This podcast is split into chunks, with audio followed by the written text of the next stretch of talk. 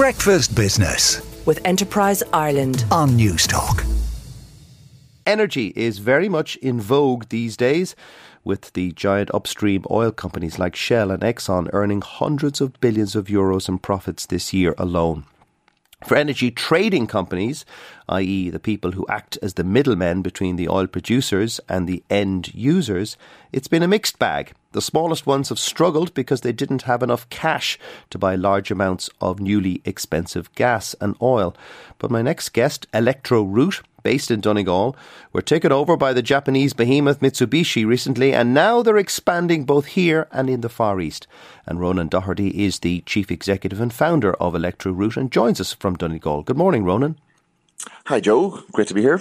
There's not that much sympathy for companies in the energy business this year, I suspect, but for energy traders like you, it's been a mixed bag.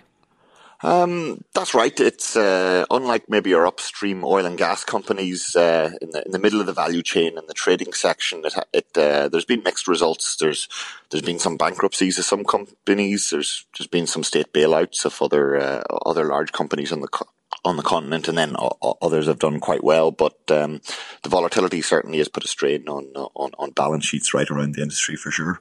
So, just remind us what energy traders do. I, I describe them as middlemen between the upstream people like Shell and BP and the final users, or at least the near final users. Yeah, absolutely. I'll give you a, a flavour of what we do in Electro Um, we, we trade and contract at the at the heart of the wholesale markets uh, in both power and gas. And in our company, we specifically focus on the new practices that enable more renewables to come onto the system and move us a little bit closer to net zero. Um, it's all wholesale activity, so we wouldn't necessarily be, be household names. Um, and uh, you trade in for, we example for trade in power, gas, green certificates, other commodities in all the key Western European countries, uh, as well as Japan, and and we deal in both the physical commodities and the financial derivatives. So, um, but you don't actually touch the energy itself. Uh, it's it's you, it, you trade it, but you don't move oil or gas.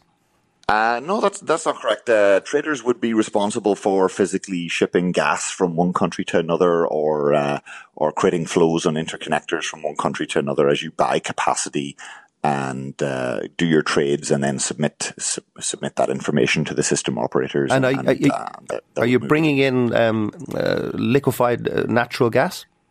Um, in our company ourselves, not uh, not not directly, um, but we we trade quite heavily on interconnectors. Uh, uh, you know, for example, a big activity in Ireland is exporting excess wind power from Ireland to, say, the UK when when, when it's very windy here in Ireland. Now, um, you're expanding in Japan. You are part of the Mitsubishi behemoth, um, which I suppose acted as a, a, kind of a sugar daddy during the, the volatile bits of the summer.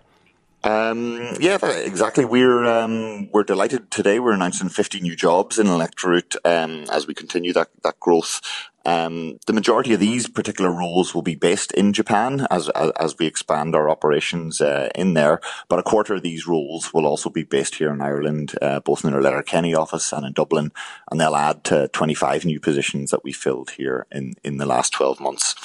Um, our partnership with Mitsubishi has been really interesting and, and really fruitful over the last six years. Um, they've been a great partner um, for us, and in particularly in really choppy uh, environment like we've had in the market in the last year, they've uh, they've been a great capital backer of the company and, and helped us uh, continue our steady growth.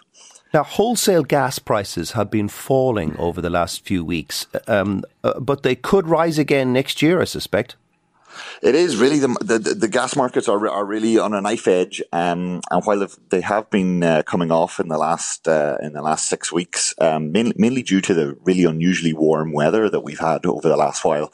Um, they're uh, they still remain around five or six times their nor- their normal price level in Europe. So it's, uh, it's it's still quite elevated. So so what does that mean? It, it means that uh, users, end users, wholesalers, everybody needs to brace themselves for price, prices remaining high for perhaps another year. Yes, um, unfortunately, that, that that's uh, the outlook at the minute. Uh, high prices this winter are, you know, continue through next summer and in, into the following winter as well as as uh, as Europe still, you know, scratches its head and remains concerned as to as to where it's going to source its gas for for for the next while.